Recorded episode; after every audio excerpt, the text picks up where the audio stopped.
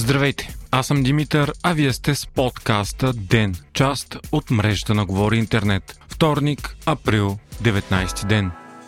Вторият етап на войната започна късно с нощи, след като руската армия откри широк 480 км фронт в източна Украина. Целта е пълно завладяване на Донбас. Нападенията идват от множество страни, от северната граница и Харковска област, от изток към районите около Донецк, Луганск и Мариупол, както и от Крим към успорваните територии около Бердянск. По думи на външния министр на Русия Сергей Лавров, страната е започнала пълно освобождение на Донбас. В Кремъл наричат офанзивата следващия етап на специалната операция. В социалните мрежи пък се появиха множество видеа, показващи масивни обстрели и престрелки. Според външното министерство на Русия са ударени 1260 цели в Украина само за една нощ. Целта на Москва ще е да вземе Донбас до деня на победата 9 май. В текущия момент се води и ключова битка в Мариупол, където последните защити защитници на града, остатъците от крайно десния батальон Азов се крият в територията на огромния комбинат Азов Стал.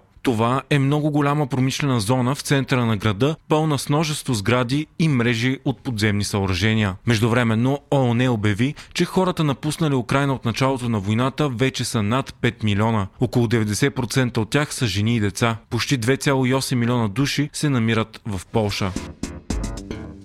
Украинският външен министр Дмитро Колебо пристигна с нощи на посещение в България. Той вече се видя с премиера Кирил Петков и външен министр Теодора Генчовска. Колебо изрази благодарност на България за това, че приема украински бежанци. Вече 91 000 украинци са у нас заради войната. Колебо заяви, че е наясно с ролята на Русия в българската история, но днес Русия е различна. Унищожава, убива, измъчва и изнасилва и не е Русия, която заслужава съчувствие и разбиране, каза той. Колебо не засегна темата за военните помощи, които Украина поиска от нас.